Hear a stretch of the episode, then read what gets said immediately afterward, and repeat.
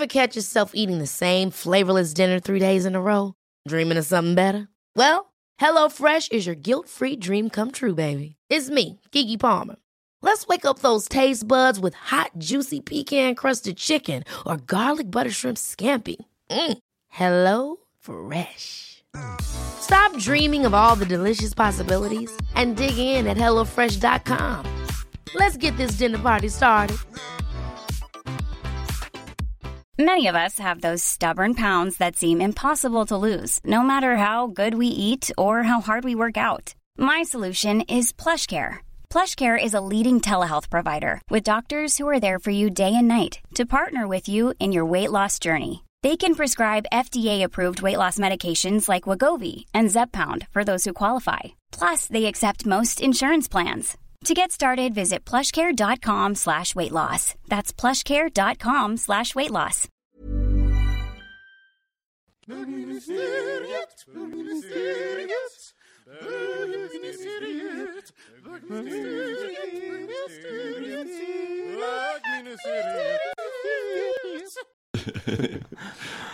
Hej och välkomna till bögministeriet. Mitt namn är Robin Olsson och jag sitter här i vanlig ordning med Micke Kasanovic Hej. och Mårten Andersson. Hej! Hej! Smått förväntansfulla allihop. Jag förbjöd precis Mårten Andersson att stoppa in en godis i munnen. Han blev jättebesviken. Vill du stoppa in den nu? Gör det nu. Ja, Får alla höra. Så. Det mest sensuella ljudet i världen. Så marigt. Vad var det för godis? En napp. En napp var det. Harri, Haribo-napp. Så gott. Säger ni Haribo? Haribo säger jag. Va? Haribo? Jag har aldrig tänkt tanken på hur det uttalas om jag ska vara ärlig. Haribo? Det är klart det inte heter harr, det är ju en fisk. Haribo, det är så äckligt. Om du säger Haribo. Haribo. Det- Och kex säger det väl Vad roligt, också? det är första gången jag någonsin hör någon säga det. Så att jag blir lite förvånad. Haribo, jag bara va?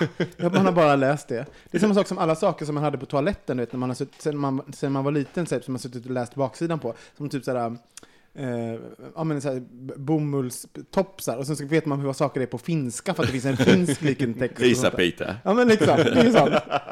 Så här, Fast man har, vet det bara i sitt huvud, för man har bara suttit där och bajsat och läst de här baksidorna. Vi får be lyssnarna, de lyssnare som vet eh, hur det uttalas, för att jag tror det är tyskt, har jag för mig. Mm. Men kommer ni ihåg, alltså innan, jag vet inte hur ni gör när ni, förlåt att vi kom in på bajs med en gång, men, men så här, men det är ju lite roligt för att jag kommer ihåg när jag var liten så var jag alltid att jag ville, när jag satt på toaletten, att jag ville läsa någonting. Men jag, jag tog aldrig med mig någonting in, för jag tyckte det var genant att lä, alltså, ta med sig lektyr in på, på, så här, på toaletten. Så det blev att jag liksom läste det som fanns, vilket var liksom baksidan av sprayflaskor, tandkräm, Jaha, nej, men, nej, men det där känner jag igen, men för det, det var så jag gjorde när jag hamnade, för vi hade, jag, där jag var uppväxt i förorten så hade vi två toaletter och då hade jag och min bror en. Så vi hade liksom som en liten del av lägenheten som egentligen hade en egen ingång och så var det två rum och en hall och en, en egen toalett. Och där, jag hade ju tid, min tidningssamling inne på toaletten. jag hade Ta, det. men eh, tar ni in mobilen nu när ni sitter och Ja, skiter? ja. Vi- Visst är det lite nasty? Jag gör Alltså, också ty- det, men alltså, det är så här, mm, Fast, tveksamt fast, va? man, fast jag torkar mig inte med den. Så, att- så att jag tänker ändå att, eh, att det någonstans är okej. Men, men eh, för sen får man ju lägga ifrån sig den. Ja, men jag, har- jag, nej, men jag, nej, men jag, har en, jag, jag, alltså, jag har en rutin. Jag, jag lägger ifrån mig i den innan jag torkar mig och sen så tvättar jag händerna innan jag tar upp den. Ja, Ja, jo, men så gör man ju. Men, men det är ändå den där känslan att bajsa och hålla på liksom samtidigt med telefonen. Nej, men numera finns det till och med en, en app, en chattapp som låter dig chatta med andra som just nu sitter och bajsar. Nej, Jo. är det sant? Vad heter den? av. Och gud, det måste jag eh, kolla upp. Men, men eh, det finns. Så att, eh, det är superroligt. Alla som sitter och bajsar just nu. Poopbook. Åh herregud. Fast, fast ibland om, det varit, om man är så här på krogen eller någonting, och sen så, eller på en restaurang och sen så är det ett sunkigt toalett, då vill inte jag lägga ifrån mig toaletten, äh, lägga ifrån mig to- äh, mobilen. Så då liksom lägger jag den i kalsongen. Det gör jag jag också. släpper den liksom i kalsongen. Ja. Crapchat. Crapchat. Herregud. Istället för Snapchat. Gud vad ni, kära lyssnare, vad ni lär er. Ha? Vi bara matar er med kunskap. Materskorna. Ja. Mm. Oj, oj, oj, oj. Ja, men det var ju roligt. Och, och, och att det var någonting, ja, skamligt att gå på toaletten. Tyckte, var roligt att, man, att jag tyckte när jag var liten. Fast det kan jag fortfarande Men- tycka idag, än idag ibland. Alltså, Ja, men jag, jag, jag, jag hade problem med att gå på, när jag var liten, med att gå på andra toaletter som jag inte var van med. Mm. Nu har jag inga sådana skrupler alls. alltså när jag behöver gå. Vi jag vet. Gå. Jag fick faktiskt en bild framför mig. Du bara, fort du kommer hem någon så Jag kommer ihåg. Vänta ett tag, vem är det som har lagt vem, sin mobil i vems toalett? Ja, och vem, jag la min mobil i din toalett och sen bajsade du på den i en veckas tid. Ni som eh, vill veta vad det här gäller får lyssna i kapp några avsnitt tillbaka om ni inte har hört det, så Mm. berättar Robin historien om Ja, för att jag tappade bort mobilen så visade det sig att den hade legat i Micke Kasanovics toalett i åtta dagar och han hade kissat och bajsat på den tills Mickes pojkvän hittade den. Ligger en mobil i toaletten? Jaha, att jag tappade en förra veckan så visade det sig att det var min. Åh, herregud. Den var vit, en vit iPhone som nu var lite sådär neongul. Man bara, mm, vilken fin. Den nya iPhone Gold. Den ligger fortfarande här någonstans i en påse. Jag liksom, liksom la ner den med sådär. Och sen har inte tagit... Man ska Det kanske- lägga den det i en påse dags- ris. Visst är det så? Jaha, för ris tar bort kiss och bajs ur telefonen. Ja. Ja. Men jag tänker, det, den, den telefonen kanske numera ska, ska, ska in på Unstraight Museum. Ja. Med hela historien bakom. Sant! Det är faktiskt jätteroligt. Så bra. För, ah, ni måste gå in och kolla på det, för unstraightmuseum.org, där kan man själv lägga in, det är en, eh, en organisation som eh, dokumenterar HBT-historia helt, helt enkelt. Så att, eh, där kan ni själva eh, bidra med objekt som betyder någonting för er och, och, och bidra med era historier. Det är jättekul. Så jag, det är faktiskt bra, jag ska lägga in min bajs och kiss-telefon. där kan vi snacka crapchat. ah, ja. Vi går in på dagens första ämne. Jag har tänkt på det här med eror. Um, man går ju in i så här faser i livet. Alltså, så här, jag kan ju dela in, om jag tänker tillbaka på mitt liv, så delar jag in det i så här olika, olika eror helt enkelt. Jag har den, Eh, jag tror det kan se ganska mycket ut som, min barndom var bara ett blur av att må dåligt. och sen så, nu överdriver jag lite grann såklart, för det vill ha lite peppiga mejl och sånt. Men eh, sen, så, eh, sen så kan man säga då ångestfylld tonår som sen gick över till liksom hoppfyllda tonår.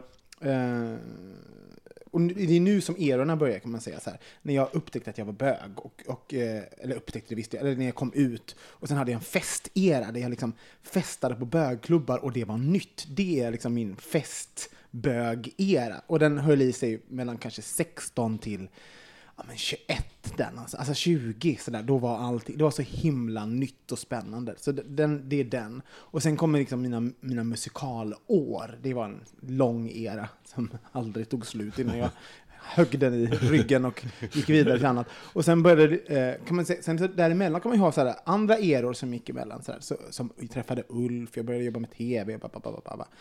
Eh, och det är lite läskigt sådär, för ibland vet man ju inte när en era är slut förrän den för när man, det har gått ett tag så inser man men gud, jag är ju någonting helt annat. Ja, men man ser någon gamla kort eller Ja. någonting. Så man, men gud, det var den där tiden och så där såg man ut då. Ja! Va, ha, har, vad har ni för, har ni någon era som, som så här, ploppar ut hos er som ni bara... Alltså jag har en första era som jag tänker på direkt.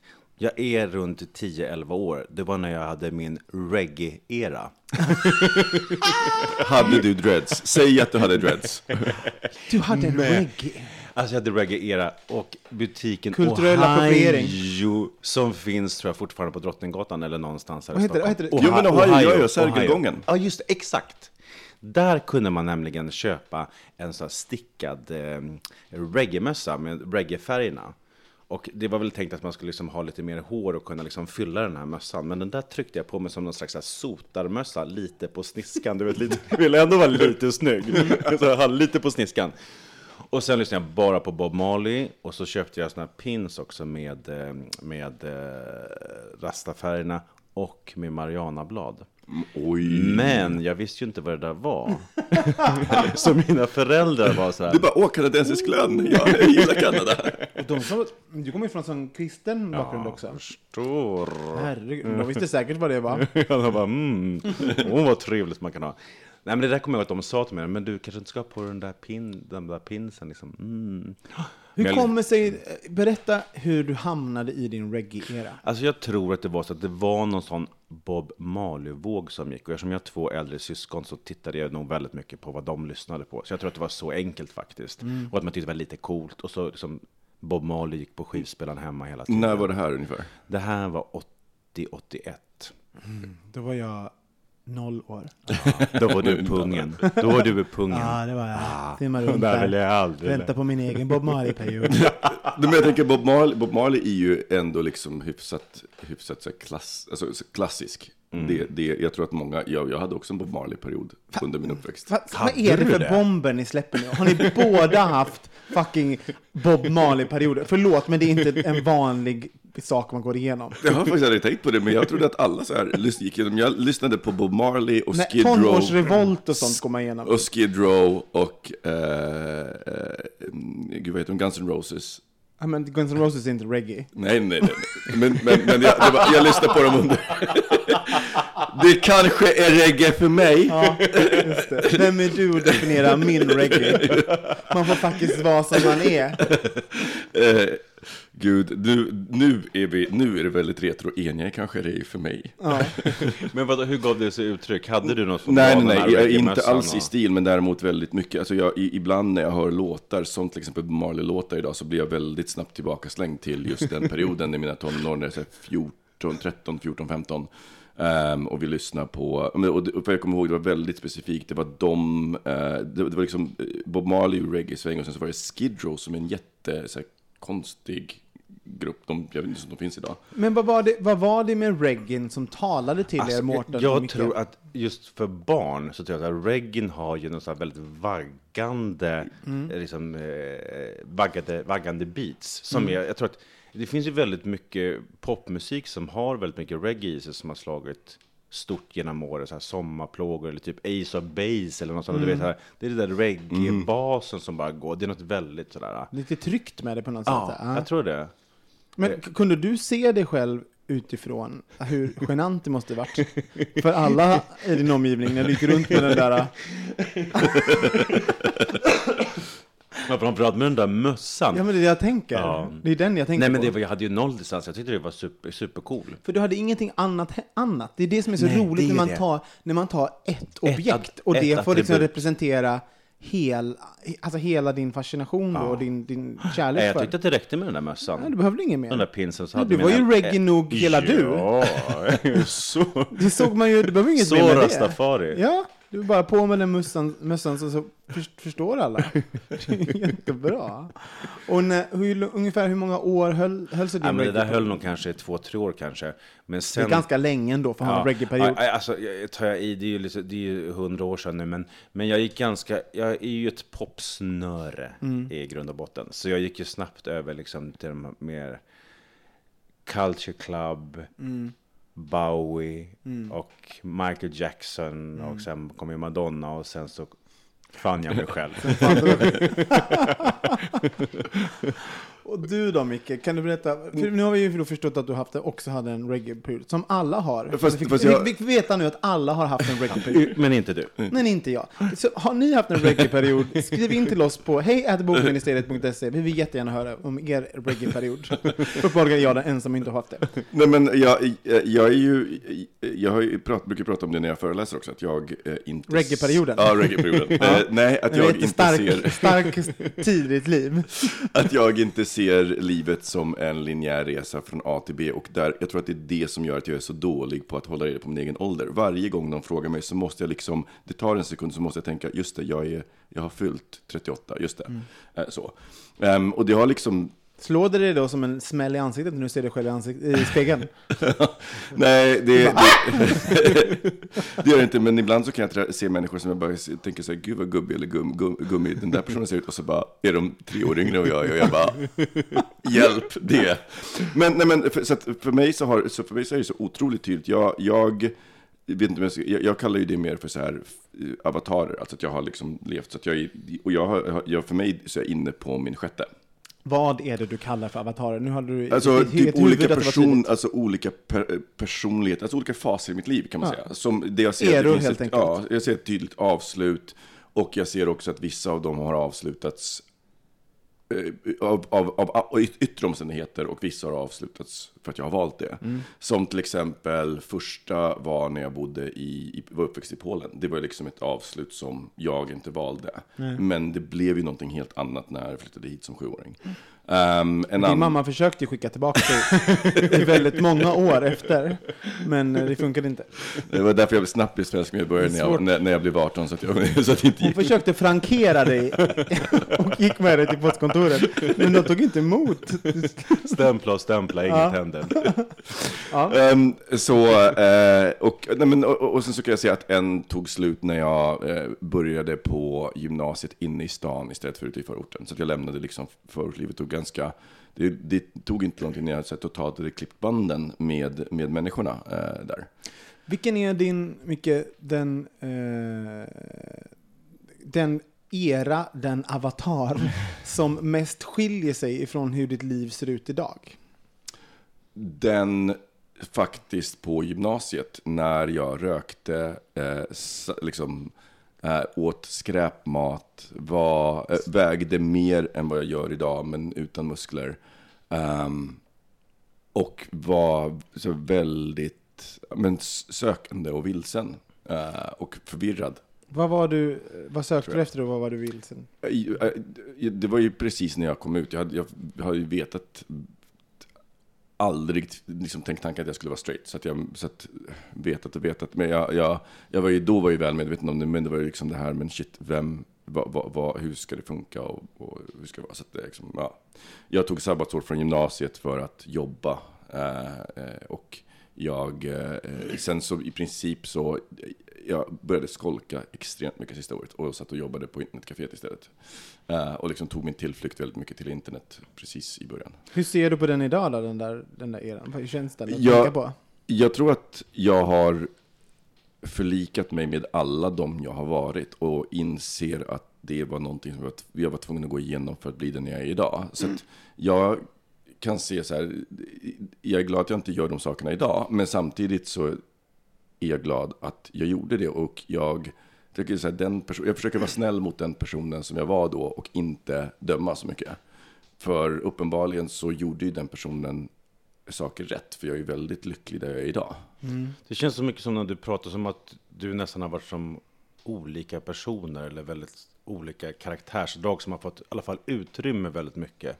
Kan man säga det? För att jag har själv haft bilden av att när jag har gått ut scenskolan eller när jag fyller 25 eller 30 och så vidare, då ska jag ha uppnått eller då kommer jag och så har det varit liksom dels materiella ting, men väldigt mycket att jag har kommit till en plats där jag är väldigt trygg och jag är självsäker, jag tvivlar inte, jag har svar på vissa saker som jag inte har svar på idag. Och sen tycker jag som ju mer Det var så du tänkte att det ja, skulle vara? att jag tänkte liksom innan liksom. Sen när jag liksom knappar in på åren och erfarenheterna så känner jag så här, ja, men jag sitter fortfarande och brottas med en del samma frågor fortfarande.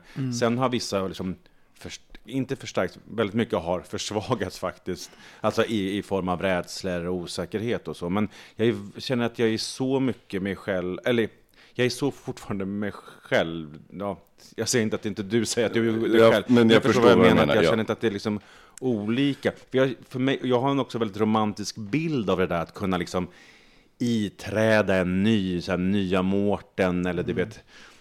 Men jag tror, men jag tror att att det ändra någon. Ja, men jag förstår precis vad du menar, att- man, eh, att man, som en, man blir- den där fjärilen och så, Ja.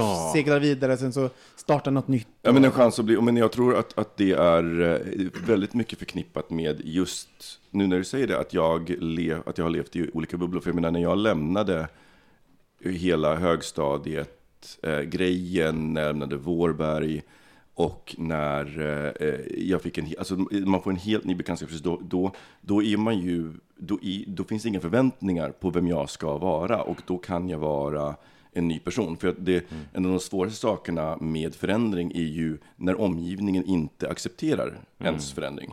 För när, de, när omgivningen förväntar sig att man ska vara på ett sätt och, och, och man är på ett annat sätt, då det, det, det visar ganska tydligt i signaler. Det straffas antingen så skrattar folk åt en eller så ifrågasätter de, men gud vad konstigt det har blivit. Så, att, så att det gjorde ju att jag kunde välja och testa på nya beteenden. Sen tror jag att jag har testat på beteenden som har alla de sidorna har varit sidor av mig, men som jag har lyft fram olika mycket. Som till exempel under min period när jag jobbade på gymmet, då, då var det liksom extremt mycket macho. Liksom så. Och då fick jag testa på vad den, och sen så var jag efter ett tag så var jag så här, men gud, det här är inte, det här är inte jag, det här känns inte roligt.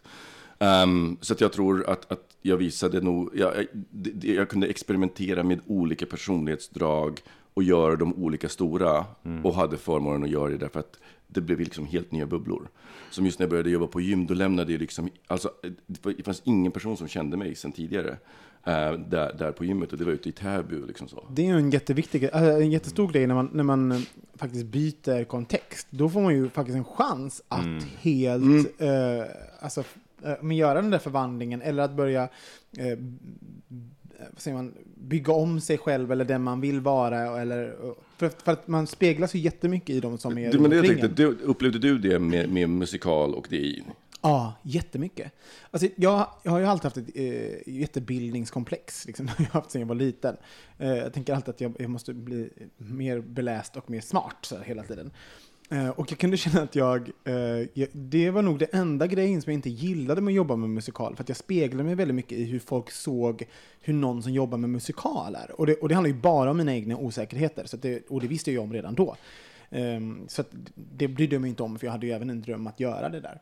Men, eh, men jag kommer ihåg att när jag sen började liksom började plugga, plugga på högskola och, och även att lämnade den här bubblan av musikal och scen och show, så, så öppnade sig även en, eh, en möjlighet att, eh, att kanske helt enkelt engagera mig i andra frågor och eh, ha Eh, som jag kunde haft innan också, men man blir så insnöad när man är i eh, vissa branscher så att man, man kan inte, man andas och äter allt, typ musikal och i det här fallet. Eh, men då kände jag så här att ehm, Ja, men när, jag, när, jag började, när jag började med tv så var det så himla tydligt att herregud, nu, här, här, har jag, här blev jag någon annan på något sätt. Och även så tyckte jag att de personerna som då liksom, det var jättemånga som inte visste om att jag hade gjort musikal och det tyckte jag lite om. Jag, var så jag njöt lite av det, att få vara den här andra Robin. Som, eh, och där, där jag kunde få vara hur smart som helst och gick på högskola. Och, alltså lite sådär, som, som på något sätt med, med bildningskomplex betydde något för mig då. Men det är det jag tänker på, att, för att jag, jag tror att just det här med förväntningar, för, det, det är ju, för, för att man, man lever ju också upp till förväntningar för att man vet att de finns. Så det här med förväntningar, eh, omgivningsförväntningar, blir ju lite som ett osynligt pingpongspel. Där man tror att, förvä- eh, att, att omgivningen förväntar sig något, sen så liksom speglar man det och sen så plockar de upp det. Och så, så att det, det också förstärks. Och jag tror också att det kan gå åt andra hållet. Och jag tror att det är, ibland tror jag det är supernyttigt att bara under en period få byta kontext. Så är därför jag tror det är superbra att till exempel resa ensam. Eller bara göra någonting ifall man, inte, ifall man aldrig har fått göra det och testa på, på sådana här grejer. Verkligen. Ehm, Men man blir väldigt mycket tilldelad, alltså det som du sa att du jobbade med musikal och då blir du tilldelad vissa egenskaper som, som du inte ha, har valt. Men jag tänker det kanske också var det när jag satt på mig den där rastamössan, då vart jag, tänkte jag att jag skulle bli tilldelad någonting som jag skulle trivas med och andra roller också. Man tänkte så att då kommer jag säkert bli sedd som en, ett, en, en cool kid på något sätt.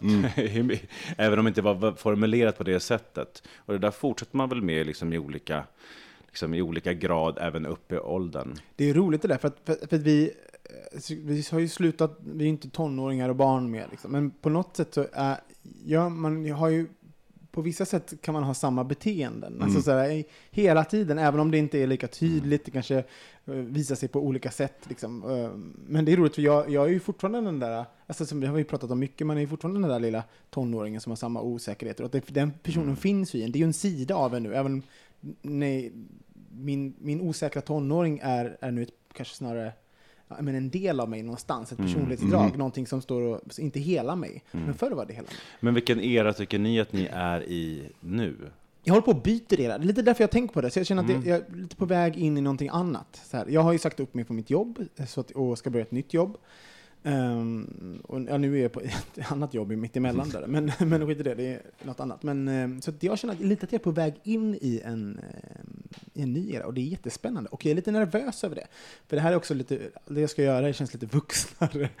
Ehm, så att nu känner jag att jag är på väg in i en sån här läskig vuxen-era. ehm, som är väldigt spännande och som, som jag känner, även känner att jag har varit på väg in andra gånger. Jag har varit inne i, i vuxeneror förut, men, men det här är, men det är alltid små steg. Det allt som är okänt blir läskigt och då känns det eh, större på något sätt. Så alltså det, ja, jag är på väg i något nytt. Jag är i princip liksom mitt emellan nu. Så jag är Men du i tänker limbo. att jobbet ändå kommer prägla eller liksom spilla över på resten av livet nu? För jag tänker att en era har ju mer att göra med än bara med jobbet också. Ja, Jo, jo, men, eh, och det påverkar ju... mm, Jag, för mig så, så kan det ju vara fler... Alltså jag, jag tänker att eh, eror kan ju gå omlott. Förstår du vad jag menar? Att man kan vara i en era eh, på ett sätt, sen kan man vara i en, an- en annan era på ett annat sätt. Och sen så hoppar, de, hoppar man in och ut. Så professionellt är jag på väg in i någon annan. Mm. Eh, sen, sen kanske jag lämnar upp det, jag får se. Jag får, nej, men, men pri, privat så är jag ju i, i samma era som är då eh, mitt liv med Ulf. På sådär.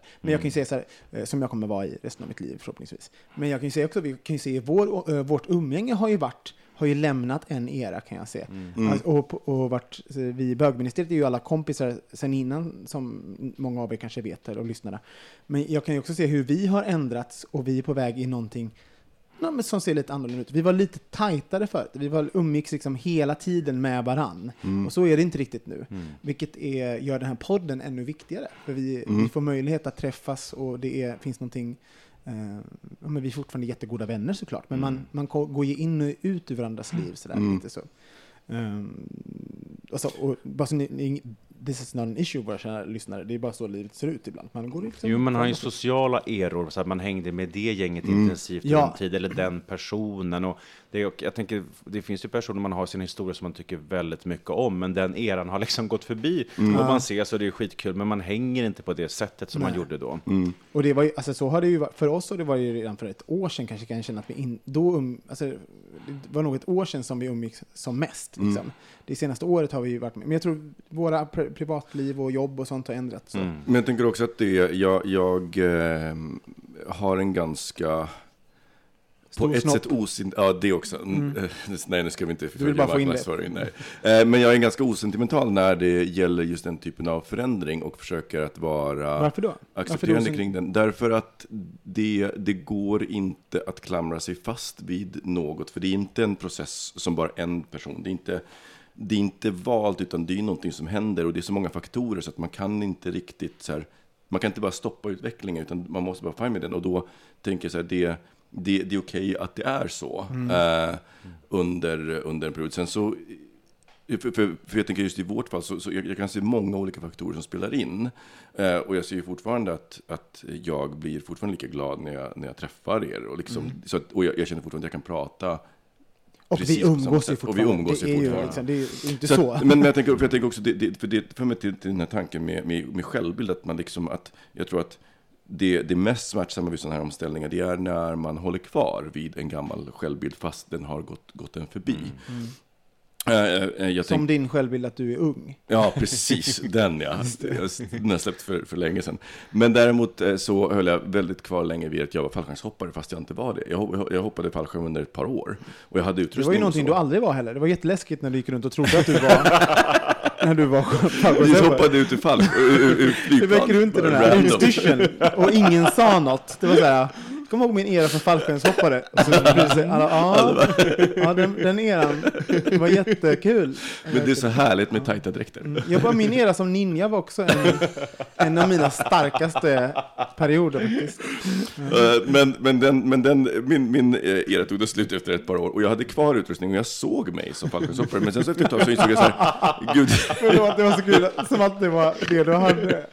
Men, men eh, det, var inte, och det, och det var en sån befrielse att bara inse det, för då sålde jag utrustningen och alltihopa och skaffade körkort istället för de pengarna. Men sen blev du av med körkortet också. Sen blev jag av med körkortet och sen skaffade jag igen Efter, vad var det, hur många veckor? eh, efter ett halvår. Efter ett halvår blev du av med körkortet. ja. Och eh, sen fick jag Så gå hur tillbaka kände du som... då att du hade sålt din, en era för att liksom vinna en annan och sen blev du av med körkortet? Alltså just då så, så sparkade jag mest mig själv. Eh, för att jag, jag, jag åkte ju dit på så här långfredag, solig långfredag i Nyköping. Alla vet att så här, det, är, det- är klart att det kommer finnas poliser. Mm. Och jag kollar inte hastighetsmätaren utan bara ligger, med, ligger så här, kör efter hur snabbt folk kör. Satte och har en Mercedes som ligger mig rätt i häcken. Ja. Gillar du annars, men inte Ja, då. precis, inte då, nej. Men, men då när du åkte fast och de tog körkortet, kände du så här bara, gud jag längtar efter fallskärmsera. och jag bara hade min dräkt på mig. Eller vad man nu Och har. ryggsäck. Ha? Och själva ryggsäcken, Ja, ryggsäcken och dräkten, så du hade haft lite värdighet. Ja, men du har ingen fallskärmshoppare Nej, men jag tänker på när du sa det att det inte var så sentimental. Jag är också väldigt lite sentimental med de här erorna, men det är inte sällan man träffar folk man har umgåtts med, kanske mer klasskompisar som kan säga så här, gud vad kul vi hade. Ja. Det händer ingenting i mig då. Det ja, jo, men det kommer jag väl ihåg, men det är liksom ingenting som ger mig näring i ett samtal. Nej. Det är bara så här, ja, ja, jo, men hur är det nu då, liksom, eller? Men, men tror du inte att det är... Jag står bara precis in en godis. Mm, tror du inte att det är om man har fått eh, eh, utsatts för, för eh, många era-byten så att säga. Så när man jobbar inom showbiz, då tvingas liksom, varenda jo- nytt jobb är en ny era. Jag kan dela in hela min musikalkarriär i en era som handlar om Mamma Mia, Saturday Night Fever, Grease, The Producers, bla bla bla. För att all, man byter kollegor hela tiden, så då blev allting en liten era. Jag är också jätteoromantisk med det. Jag bara, mm, nu är det här slut. Hej då, vi ses snart. Nej, men jag, jag, jag, vet du vad, jag, jag har en teori om att det handlar om att man eh, inte är helt tillfreds med var man är nu. Och jag kan säga det ännu tydligare bland amerikaner, att det är så otroligt vanligt att man är så här, collegeperioden är stor, den stora tiden i ens liv och därefter så är det bara nerför. Ehm, så att, och folk är så här, träffas, och jag kan höra det och på, på till exempel när jag, när jag pratar med vissa av Mikes bekanta så blir det så tydligt, de, de är så här, Mike är din kille. Märker min kille, precis, han är amerikan. Eh, och, då, då, och det blir väldigt mycket så här, ja men då hade vi så roligt. Och, det var så, och det kommer aldrig bli så roligt igen.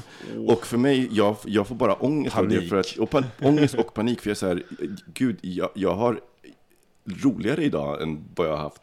Och jag hoppas att det fortsätter, för att annars, alltså, annars ska jag bara lägga mig ner och, och dö. Nej, men, Bajsa på en iPhone. Nej, men, jag, tror, jag, tror att det, jag tror att det kan ha med det att göra, alltså hur, hur man ser på livet, om man, om man ser det. För att jag, jag, jag tror att det också är förknippat med att om man har någon typ av utanförskap, eh, som faktiskt att vara homosexuell innebär, så blir man också uttvingad utanför normen. Och därmed så måste man också omvärdera allting. Man, har inte, man kan inte bara glida på i, i den här filen av så här, det är så här livet ska se ut. Och, och då behöver man forma om den på något sätt. Medans, Ta nu inte det bokstavligt. Vi, vi menar inte att ni ska glida i fil. Alltså om ni vill göra det så får ni göra det. Men, alltså, men det, ni måste inte glida i fil. Och, Alltså, jag och ni måste- behöver inte omvärdera det heller. Jag måste ändå säga att jag, jag har separationsångest, så liksom att släppa taget för mig är svårt. Men när det väl Av är vad? gjort... Förlåt. Damer och herrar, Robin är tillbaka. Jag är så trött. Det är därför så jag bara... Bla, bla, bla, bla, bla. Men sen när jag släppt taget, så Då då, jävlar. jävlar. Då tar du tag igen. Nej men du har separationsångest? Ja, Och tycker hur- inte hur- om att skiljas åt. Och, och vad, hur manifesterar sig det? Nej, men jag, blir, jag blir sorgsen och vill gråta och kramas och så. Det, det har du inte hört med oss. Nej, men vi har inte Nej, vi är inte på separerat. det. det är så roligt att vi, att vi säger bara, som att vi har gått in i en ny era. Jag måste bara också förklara. Det är roligt, för sk- skillnaden i vår umgängeskrets är ju att vi, förut umgicks vi alltså, hela tiden och nu kanske vi umgås en gång i veckan. alltså lite så är skillnaden. Ja. Vi umgicks också en stor grupp och träffade någon, någon i gruppen så skulle alla bjudas in. Ja. Ja. Och nu är det inte så, utan nu, nu, har- nu har vi gett varandra tillåtelse. att Man får faktiskt, man Ja. får faktiskt umgås själva Ja, också. Två och på två. tu man hand. Mm. Herregud. Ja. Om, om ni har några härliga eror ni vill dela med er av, eller andra funderingar, frågor eller saker ni vill att vi ska prata om, så eh, skriv in till oss på hejatbogministeriet.se. Ni kan även skriva på Facebook, där ni kan skicka privata meddelanden, eller kanske på Instagram eller Twitter. Vi finns lite överallt. Ja, vi tar en jingel på det.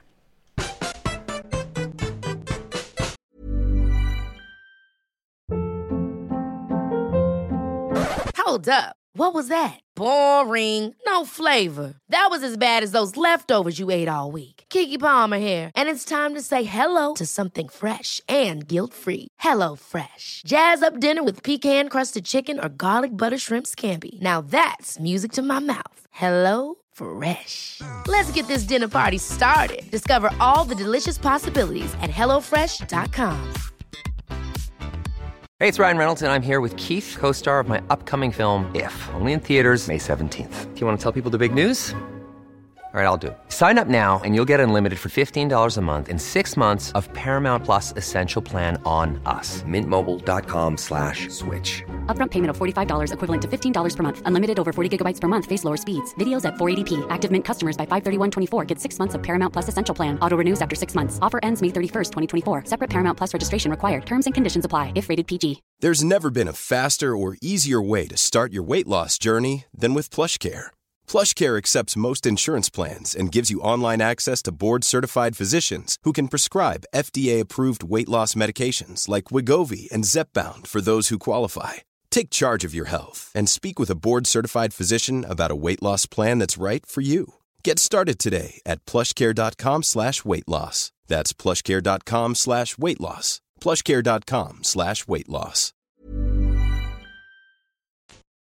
Ja, eh, hörni, det har kommit ett till brev här. Tack, tusen tack allihopa för att ni eh, skickar alla dessa brev till oss. Det är väldigt, väldigt uppskattat som jag har sagt många gånger tidigare.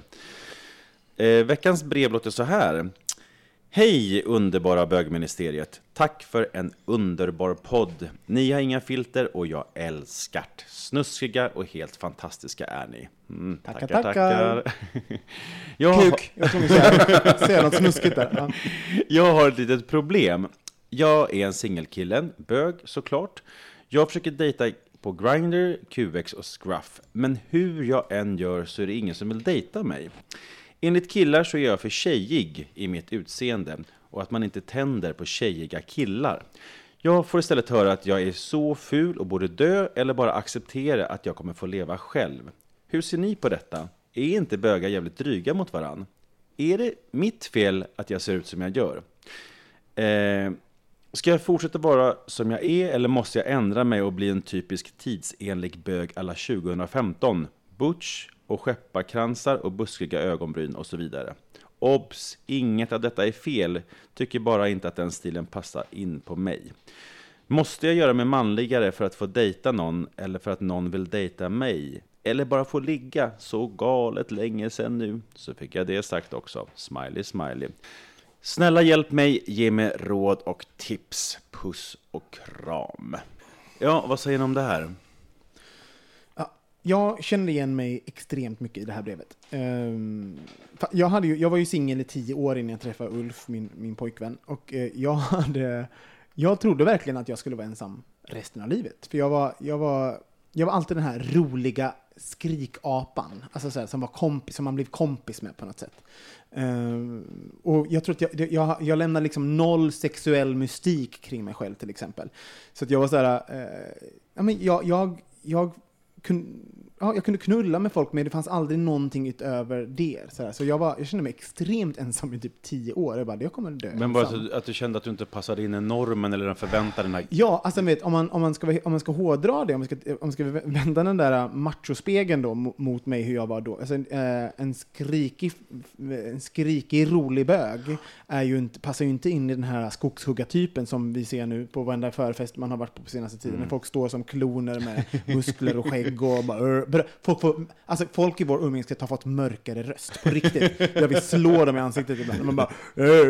"Äh, Folk pratar så här, men vad är det? Du har ingen sån, du det är inte din röst. Det är sådär. Eh, Förlåt. nej men, nej, men så att, så att liksom, det, jag känner nog definitivt liksom, att jag, jag inte passade in i en sån typisk roll. Liksom. Men, men sen eh, hittade jag någon liksom, och, och blev kär och har, har en, en relation nu. Så att, men just då såg allting svart ut. Alltså, så jag kan verkligen se var han befinner sig. Och det enda jag kan säga kring det är så här, hang in there för helvete. För att eh, rätt som det är, man vet aldrig. Och man vet aldrig när eller hur. Eller, det finns, men när du minst anar det? Nej, ibland kan det vara precis när du anar det också. Men vet. Men eh, vet du, det finns folk som vill ha så många olika saker. Alltså jag tänker också, också när, när du frågar om du ska ändra på det så tänker jag bara nej, don't do that. Jag tycker det som är mest sexigt hos en person det är ju någon som landar i sig själv. Både i det fjolliga och kanske det som är med match och att ha liksom spännvidden. För det finns ju hos oss alla i, i olika grad. Och det tycker i alla fall jag personligen är väldigt sexigt. Så eh, Min favorit Mårtens citat är ju man vill ju ha en riktig bög. ja, ja, den tar vi en gång Ja, till. jag älskar den. Nej men, jag, för det var det som slog mig, det att det här med hur man, hur man ser ut, eller hur snygg man är, hur attraktiv man är, ska säga, handlar ju, handlar ju eh, bara till en del om utseendet. Resten i liksom sitter, ja, men det sitter i huvudet på en själv.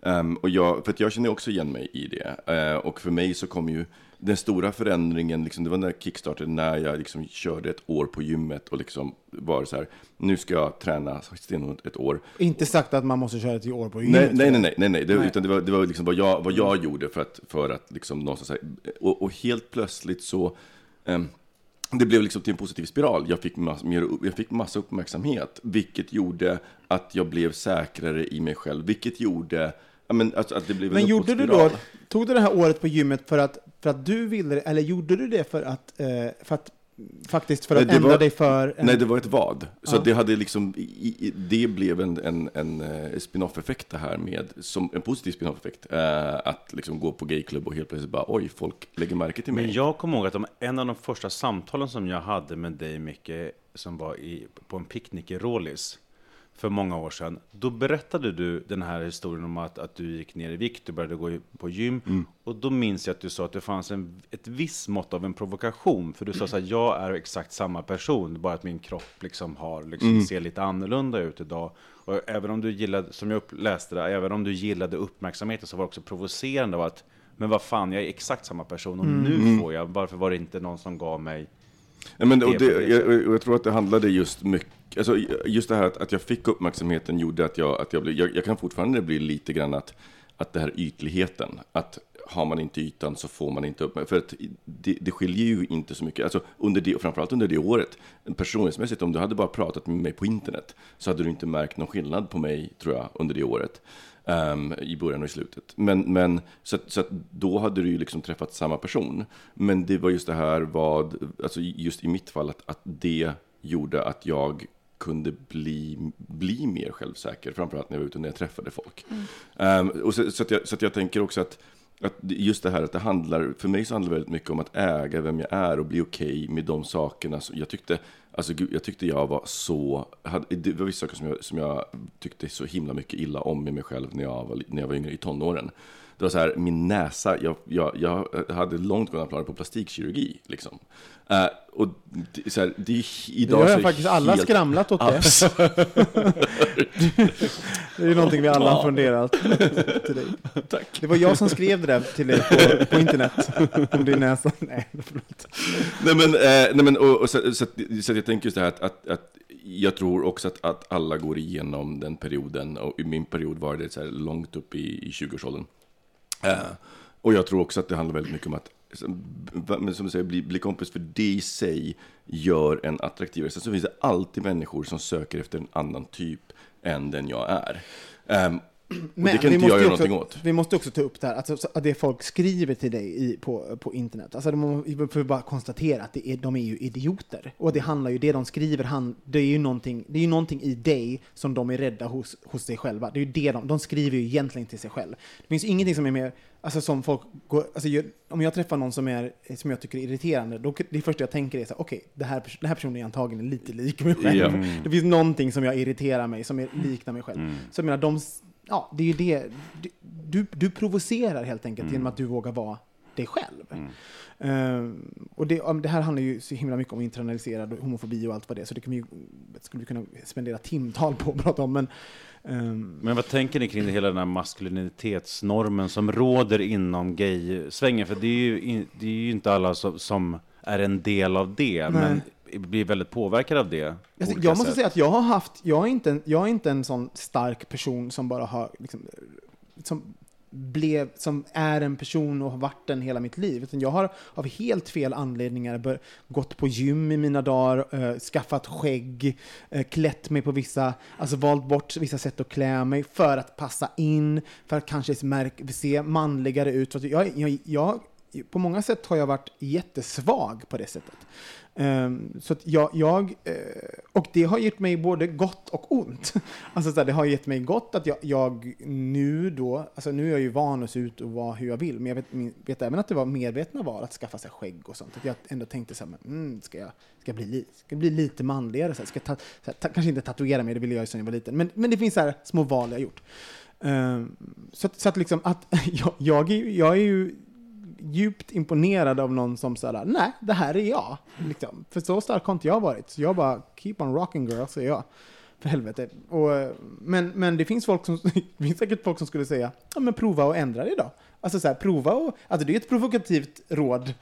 Testa, en- testa en jävla månad och, gör- och ändra dig. Men det, det tycker inte jag. och. Men jag menar, förstår du vad jag menar? Jag, jag kan inte säga så här att det finns ett sätt att göra, hur man, hur man ska tackla det här. För att för det första tror jag att man går igenom så himla många olika perioder som, som person. Så att, eh, men jag, nej. Men jag tänker också att det finns, det finns ju en, en grej med, med, de, med personer som säger sådär, och det är att man skulle ju aldrig vilja, vilja ligga eller dejta en sån person. Fast vet du vad? Det är ju de här mobbarna på, på högstadiet som man, som man på något sätt sexualiserar. Alltså du vet, jävla idioter blir ju sexualiserade. Det är ju så. Alltså de, de rövhålen, det är de som folk vill ligga med. Som som idioter. Det ser man ju Men- på krogen i- Men här i men, det är det som är Stockholm. så, men det är det som är så roligt, för att jag, jag har, under senare tid gjort lite tankeexperiment när jag just har sett snygga killar, framförallt så här, du vet, på Grindr eller, eller om man ser dem ut och jag inte riktigt ser hur de är, så, så ser jag dem och då genast, så fort någon person, jag tycker att den personen är attraktiv, då märker jag hur min hjärna direkt så här, ger den attribut som är positiva. Eh, alltså det så här, målar upp en bild eh, av, av, att den personen skulle vara, och sen så testar jag bara i mitt huvud att ändra till någonting som jag inte tycker är attraktivt. Så här, men den här personen eh, gör så här som jag, som jag ogillar. Och då blir det så här, men gud, alltså det är så intressant att se hur snabbt den där personen ändrar karaktär. Och det, allting utspelar sig bara i mitt huvud. Eh, Så, och det, det är ju, för det har man ju varit med om också när man har träffat någon som man, som man har tänkt så här, den här personen är jag inte attraherad av. Och sen börjar man prata med den och man bara, men gud, är det inte den sexigaste personen jag vet? Alltså, för att man då har liksom... Ja, men det, det plus att det finns, person, det finns en massa personer, eh, det, det har jag också tänkt på, många personer som jag har träffat eh, i, eh, och det tänkte jag på mig kring mig själv också, att eh, träffat personer som inte gör sig så riktigt bra på bild, som är så mycket snyggare när man träffar dem, för att det, det finns någonting levande, medan med stillbilderna inte alls gör dem rättvisa. Ehm, s- Men, men Mårten, vad, vad, vad tycker du då om de här frågorna? Ty, ty, tycker du han ska göra, ändra sig? Vad, vad tycker du? Eh, Han ska givetvis vara det han är, för det är det, det, är det han är. Han, och att, eh, att försöka bli kompis med det helt enkelt. Ett kanske provokativt råd är ju att, att se över lite grann, alltså vilka killar är det du kontaktar? Är det väldigt mycket, är det liksom väldigt mycket med kliché macho-killarna? Kan du se ett mönster, vilka killar det är som, som responderar på det här viset? Eller känns det här rent generellt vem du än vänder dig till? Eh, Att lämna giftiga miljöer på det sättet. Alltså, så här, om, om det miljön då är att vända sig till en viss typ av person så kanske man ska undvika det helt enkelt. ja. Eh, ja men det är, det är bra konkret råd faktiskt. Jag, jag, man ska ju, för helvete, man ska aldrig ändra sig för någon annan. Det är ju, det är ju bullenråd. ja men det är ju det, liksom. men det är ju verkligen så. Eh, Alltså jag tror, jag tror framförallt att, man, att det är så svårt att bli lycklig då, för det kommer, det kommer alltid finnas någon an, ytterligare en person som tycker att man ska ändra på sig, ytterligare någon som tycker att man inte är, alltså, är, är perfekt. Och då slutar det med att man hela tiden blir någon slags, så här, som letar efter bekräftelse från någon som inte, som aldrig kommer kunna ge det till en. Mm. Och nu, vi, prat, vi har ju pratat om eror, liksom. och nu är vi ju inne i en extrem så här, macho-era, med skägg och det är flanell och alla ser ut som jävla björnar och skogshuggare. Liksom. Eh, men det kommer ju komma en ny era, om folk kallar det eh, fjolla och allt vad det är då, liksom på nätet. Vet du vad, fjollans tid det kommer komma, för nu, det går alltid tvärtom. Men tänk, tänk vad många gånger så här, androgynitet och allting har varit, har varit modernt. Så jag tror snart ryker skägget och snart kommer någonting annat. Så jag tror, hang in there och snart så kommer du vara hetast på klubben. Helt. Ja, vi tar en jingel på det. Jag vill prata om dealbreakers. Eh, Jag pratade med en eh, eh, bekant, jag gillar henne i, och för sig jättemycket, mer en kompis kanske. Eh, fast vi har inte sett så mycket. Och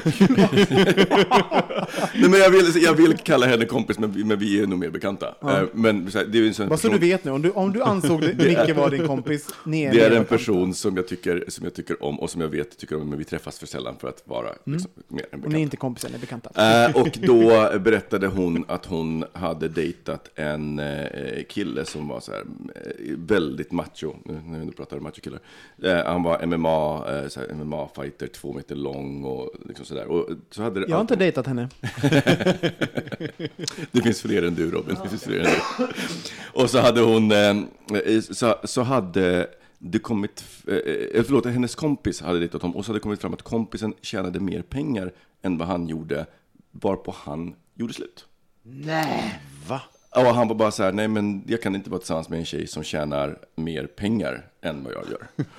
Eh, och du vet, jag, Till och med jag kan vara ihop med en tjej som skulle tjäna pengar på det. Och, alltså, jag reagerar ungefär som, som ni, men uppenbarligen så var det en jätte-dealbreaker för honom. Så det gick, det gick inte. Hela den grejen. Och så, men då började jag fundera på, så här, gud, har jag några sådana dealbreakers i beteenden? Eh, för jag tänker så här, ja, men, menar, visst för mig så skulle en dealbreaker eh, eh, vara rent sådär att, att det är en kvinna. Det fun- det funkar inte riktigt. Men däremot liksom, men, så, men man mer tittar på så här beteenden eller saker som den andra personen Men skulle gör det vara, även om det, är, om det inte är en, en cis-man? Förstår du vad jag menar? Nej men, där, nej men där, alltså jag, jag, alltså jag har ju väldigt lite erfarenhet, men jag kan ju, jag, till exempel Buck Angel tycker jag är väldigt, väldigt het. Och jag har ju suttit bredvid honom och var i- starstruck i efterhand, för jag visste inte vem han var när jag satt bredvid honom. Och vi pratade och han bara, snygga shorts, och jag bara, tack. Och det var snygg kille, mm. Eh, det var pornstar talk och så var han uppe på scenen och jag bara, "Åh, Buck Angel. Och för de som inte vet vem han är. Eh, Buck Angel är en eh, transsexuell man som också är porrskådis och som har gjort, han, han gör porr och han har kvar sin, sin fitta. Ehm, och det så, Och har det- startat, startade hela genren faktiskt Mm. med eh, transpersoner inom, alltså med eh, transmän som, är, som hade kvar sin... eh, Ja, precis. För det var ingen, ingen av, av de etablerade porrfilmsproducenterna som ville, som ville ta det där med tång. Då gjorde han det själv. Eh, och liksom skapade en jätte, jättemarknad. Eh, så- Men, men du skulle, att vara kvinna skulle vara en dealbreaker, och så, så Nej, men, men det, jag tänker, det, det, var, det var mer så här lustigt, jag är bög, haha. Men, nej, men, men jag tänker att om det fanns någonting, någonting i beteenden som, som var en dealbreaker, då tänker jag så här, men rökning, men nej, det skulle inte heller vara, för jag vet att med rätt kille så skulle jag nog också kunna tänka mig att ignorera rökningen. Eh, så att jag försöker fundera på om jag har, försökte fundera på, liksom, vad, Och du hade ingen? några sådana?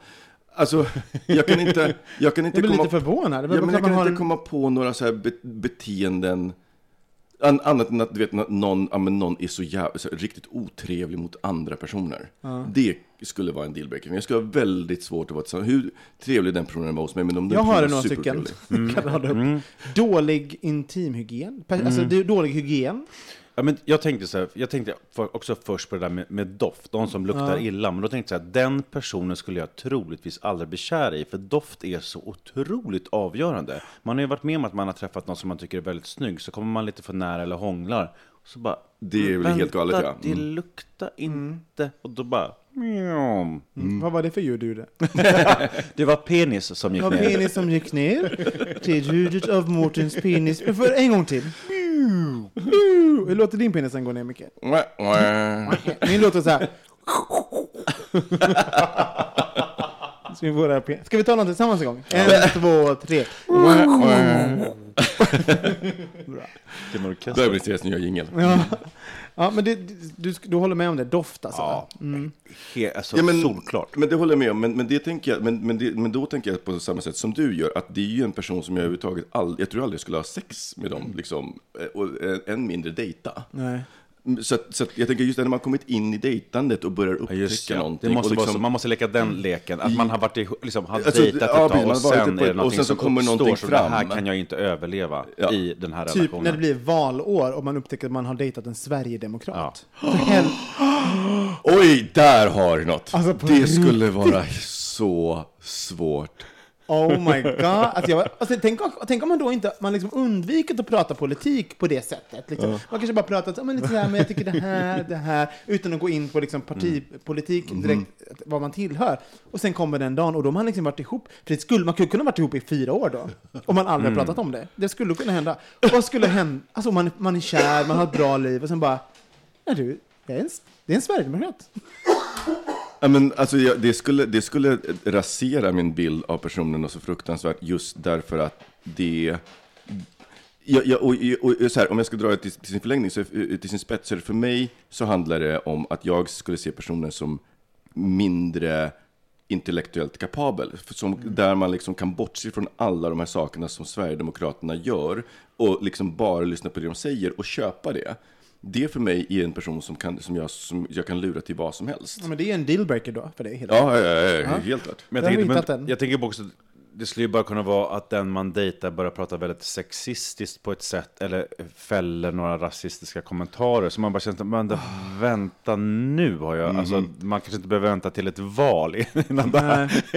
För jag känner bara så här, det här går ju inte att leva med, det är helt För det omöjligt. finns ju såna här, det finns ju saker som inte behöver vara en dealbreaker, men som kan vara den här lilla uh, kilbreakern. Alltså som att de sätter ner en liten kil i, och som, som sen sakta, sakta skapar en spricka som man bara, så, någonting som bara gnager och man bara nej, nej det här kommer inte gå. Liksom, så här. Um, men, men, Vad tänker du? Eller tänker du på något speciellt? Nej men jag tänker nog så här, alltså man, man nej men så här, lite shady åsikter. Alltså, Ja, man, alltså när, när det kommer till så här, om, man, har, man har principer som person. Så här, det, här, det här tycker jag principiellt om, om mänskligheten och, och värderingar och sånt. Och sen så diffar det lite grann. Alltså då, det är kanske ingenting som, alltså en vär- värderingsdiff, kanske ingenting som skulle bara, nej vi är slut. Men det skulle nog efter ett tag bara, ah, jag pallar Det, ska, inte det, riktigt det, det, det, här. är som ett, liksom. det skulle bli ett sånt skavsår som skulle bli infekterat och till slut så måste man amputera. Men också lögner är också jätte... Nej, det är inte för mig. Inga problem med lögner. Inga problem. Jag, ju, nej, jag, för, nej. Jag föredrar dem faktiskt. Jag vill prata om att jag var, en, skönt, nej, men jag var ensam i så många år, så att jag, får, jag är ändå så här, jag har inte så höga krav. Så att jag bara, nej men lögner, nej jag kan stå ut, stå ut med det. Mm. Ja, nej men lögner, svårt att gå vidare, förlåt. Nej men lögner såklart, när någon, Men det måste också, det, det, måste liksom vara så här återkommande, alltså gång på gång. För jag tänker så här, en vit lögn är en sak, men däremot just det, om, om det blir en mytoman-stämning, och man bara, men gud, nu börjar saker och ting inte hänga ihop. Nej. För det blir, då är tilliten skadad, så här, vad kan jag lita på som du säger? Men okej, alltså, jag tänker alla de här sakerna är ganska självklart för de flesta, tänker jag. Om någon börjar visa väldigt stora våldsamheter, extremåsikter, luktar illa. Men finns det någonting som... dålig syn. Är inte det ett krav i din... Ja, jag vill, de måste ha dålig syn, för annars kommer de inte bli attraherade av mig. Det är så att jag, så att jag fortfarande, så att jag är snygg på långt håll. Ja, men någonting annat som är mer sådär, det här, att någonting som inte vi skulle dela samma eh, Oj, jag. Nej, ja, men så här, jag, jag, jag skulle kunna, jag skulle kunna tänka mig ju- att börja och, och dejta en, en eh, kille som inte är utkommen, men om han aldrig hade några planer på att komma ut. Det skulle bli en dealbreaker till slut. Därför att det är ju en sak i, så här, att, att vara med under processen, men det är en annan att hela tiden behöva smyga med det, att själv behöva bli intvingad i garderoben för evigt om man då har planer på att vara tillsammans. Liksom. Det, hade, det hade eh, inte gått. Jag dejtade en, faktiskt en gång en, en, en kille som var eh, jätt, supertrevlig, eh, jättesnygg och supersmart på, på alla sätt, utom just när det gällde det här kom ut. Alltså han var så i garderoben att han, inte ens, han kunde inte ens tänka sig att gå på bio. Och han, en gång så parkerade han, utan, han parkerade utanför mitt hus. Och Alltså han, överlag eller med dig? Helt paranoid. Han bara, jag vägrar kolla på film. Jag är så heterosexuell ja, för alla andra att jag kan inte kolla på kultur. Då kommer de se att jag är bög. nej, nej, men det var, det var liksom så han, kunde, han kunde inte synas med en bög. Nej. Eh, och sen så... Var det under när du hade blekt hår? Nej, nej, nej. Nej. Det, här var, det här var långt efter. Det här var kanske så här 2007. Mm. det var det nog. Och då, det roliga var att han fick dessutom en gång parkeringsbot för han hade ställt sig utanför min port. Åh, det här minns jag. Och jag kommer ner och jag går ner och, liksom, och, och börjar prata med parkeringsvakten och han bara ställ inte till en scen nu. Jag, du vet, så här, han bara så här, jag, bara, jag betalar den här boten. Jag vill, så här, jag vill inte, och du vet, jag, jag bara så här, "Ah, ja, okej. Och Vad det trodde han skulle som- hända? Att parkeringsvakten bara, det kommer ner en annan man och pratar. ja, det är bäst jag lägger upp den här parkeringsboten i bögregistret jag har här. Som eh, allmänt går ut då till alla. Nej men du vet hela den här paranoian som, det, som, som det blev och han, han, var, han var vuxen och jag tror inte ens att han själv var medveten Han var vuxen, det var ju bra. Förlåt. Så att han inte var Till skillnad barn. från alla andra jag har Han var, dejtat. visst, han var ju 11 och hade inte kommit ut än. Det var jätte, Jättejobbigt. jättejobbigt. Så jag var tvungen att göra slut med honom. Okej, men han var vuxen, vad skönt.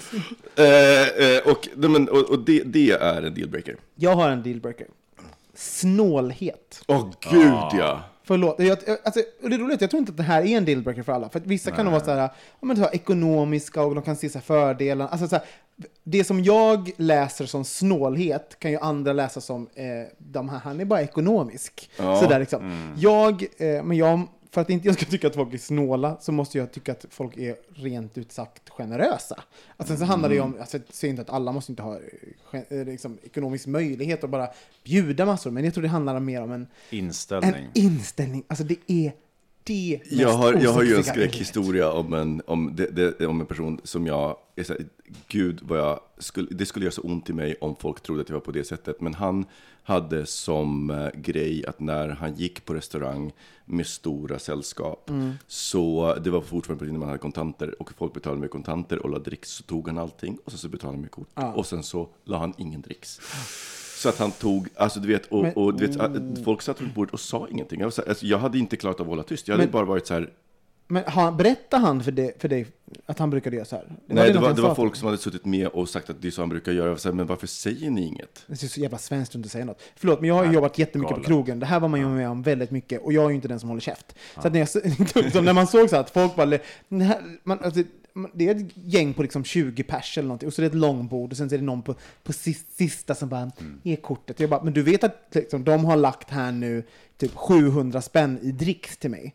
Eh, De bara, jaså, jaha, ja, ja, ja. Bara, Man bara, alltså på Nej, riktigt. men- Och, då får, alltså, och jag vet... Gud och- vad jag älskar att du pekar ut det. Nej men på riktigt, för det, för, och det grejen är att det ska man ju inte göra egentligen. Man ska inte, får inte lov att göra så. Men jag kan ju bli så här, jag, kan- jag, jag kan skämmas för den personen. Också att, det- att jag bara kan se det som min upp, uppgift att shame them in public så att de inte gör om det där. Liksom. Och att tänka att de här personerna, som, att det är som att de ska, han skulle stoppa ner händerna i deras fickor och ta pengar från Ja, nej, men det, Det det, är det de är, det är Det är helt att främmande. stjäla.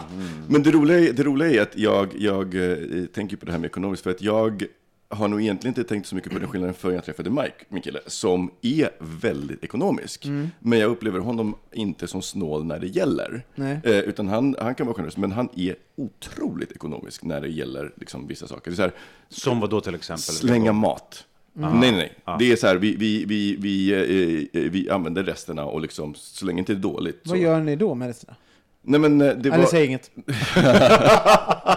vi, har, vi har alla en gemensam bekant som bor i Luxemburg och som då, eh, som då när vi lagade middag med, vi var nere och hälsade på honom och eh, lagade middag och han, eh, när han hade lagat middag så var det rester kvar och han bara slänger dem och Mike bara Vad gör du för någonting? Och han bara Släng, jag kommer inte äta upp det här. Han bara Nej, jag får inte slänga mat. Varpå vi sen får bilder när han slänger mat. Åh, vad roligt. Ja, men, för så var lite Ulf också i början när vi träffades, att han, att han kastade mat. Jag, jag men jag, för mig gör det bara ont i min arbetarklass pojks hjärta att se mat kastas. Liksom, sådär. Så att För mig handlar det, för även om inte jag äter upp den så lägger jag den i kylen. Så att den i alla fall ruttnar i kylen och sen kastar jag den med gott samvete. Förstår ni vad jag menar? att, det, så här, att möjligheten att äta den fortfarande det. finns. Så här, det måste inte ruttna i kylen. Men ni förstår, att jag, då kan jag i alla fall välja att äta den dagen efter. Då har jag gjort mitt yttersta för att ta tillvara på något. Men jag, jag tycker att jag har haft massa idéer om vad jag inte kan tänka mig ha en relation och sen har jag i alla fall haft det. Så jag känner att jag mer och mer släpper det där. Sen finns det såklart vissa saker, ja, snålhet och allt det annat vi har rabblat upp också som känns bara omöjligt att leva med. Men sen, jag menar, jag vill inte vara tillsammans med någon kille som var yngre än mig. Mm. Nå, vad bra det gick. Ja. Men det är för att det finns, det finns inte så många som är äldre.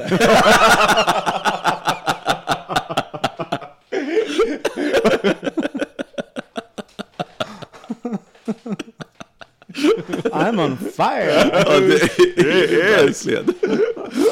Men jag tänker saker som kan krypa fram, mm, som, inte, som man inte kanske märker direkt när man dejtar någon, det är också det här att när, när det diffar i självbilden, när, när, det, finns, när det finns saker som, som personen tror att den är, men inte är. Vad Eller när personen gör anspråk på att vara saker, och sen så upptäcker man att den här personen är säger sig vara så här, men beter sig helt annorlunda. Mm. Det är en, en sån sak som, som bara, nej. Det, det, det, det, det går inte alls. Nej. Gud, jag har alltså, har hört sånt där så undrar man så här, gud, börjar jag med en gång tänka om det finns någonting i min självbild som diffar. Cause, cause I'm a big black woman, why?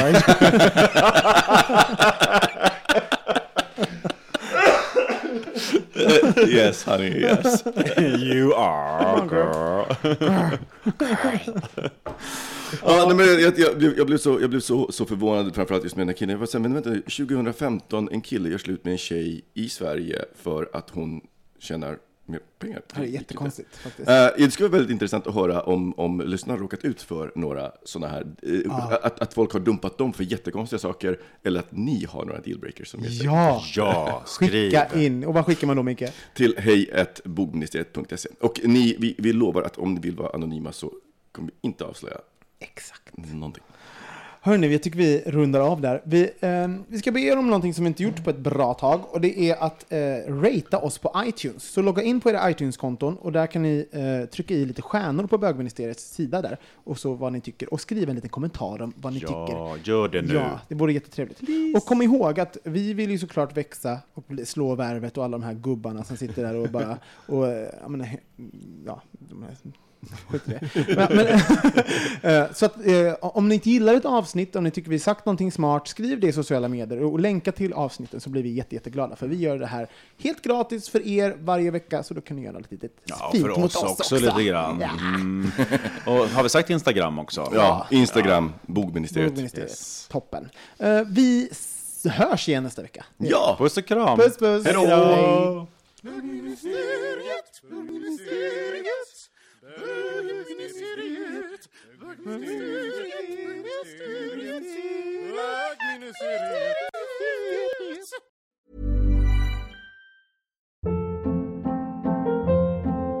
Hold up. What was that? Boring. No flavor. That was as bad as those leftovers you ate all week. Kiki Palmer here, and it's time to say hello to something fresh and guilt-free. Hello Fresh. Jazz up dinner with pecan-crusted chicken or garlic butter shrimp scampi. Now that's music to my mouth. Hello Fresh. Let's get this dinner party started. Discover all the delicious possibilities at hellofresh.com. Want to get a chiseled look in the jawline? Sculpt and shape your jawline with added volume from Juvederm Volux XC. Juvederm Volux XC is an injectable gel specifically designed to be robust enough to improve moderate to severe loss of jawline definition. And it is the first and only hyaluronic acid filler approved for the jawline. Add volume to your jawline for a chiseled look with Juvederm Volux XC. For important safety information and to find a licensed specialist, visit juvederm.com. That's J U V D R M.com. Not for people with severe allergic reactions, allergies to lidocaine, or the proteins used in Juvederm. Common side effects include injection site redness, swelling, pain, tenderness, firmness, lumps, bumps, bruising, discoloration, or itching. There's a risk of unintentional injection into a blood vessel, which can cause vision abnormalities, blindness, stroke, temporary scabs, or scarring. Talk to a licensed specialist to find out if it's right for you. Visit juvederm.com. That's J U V E D E R M.com.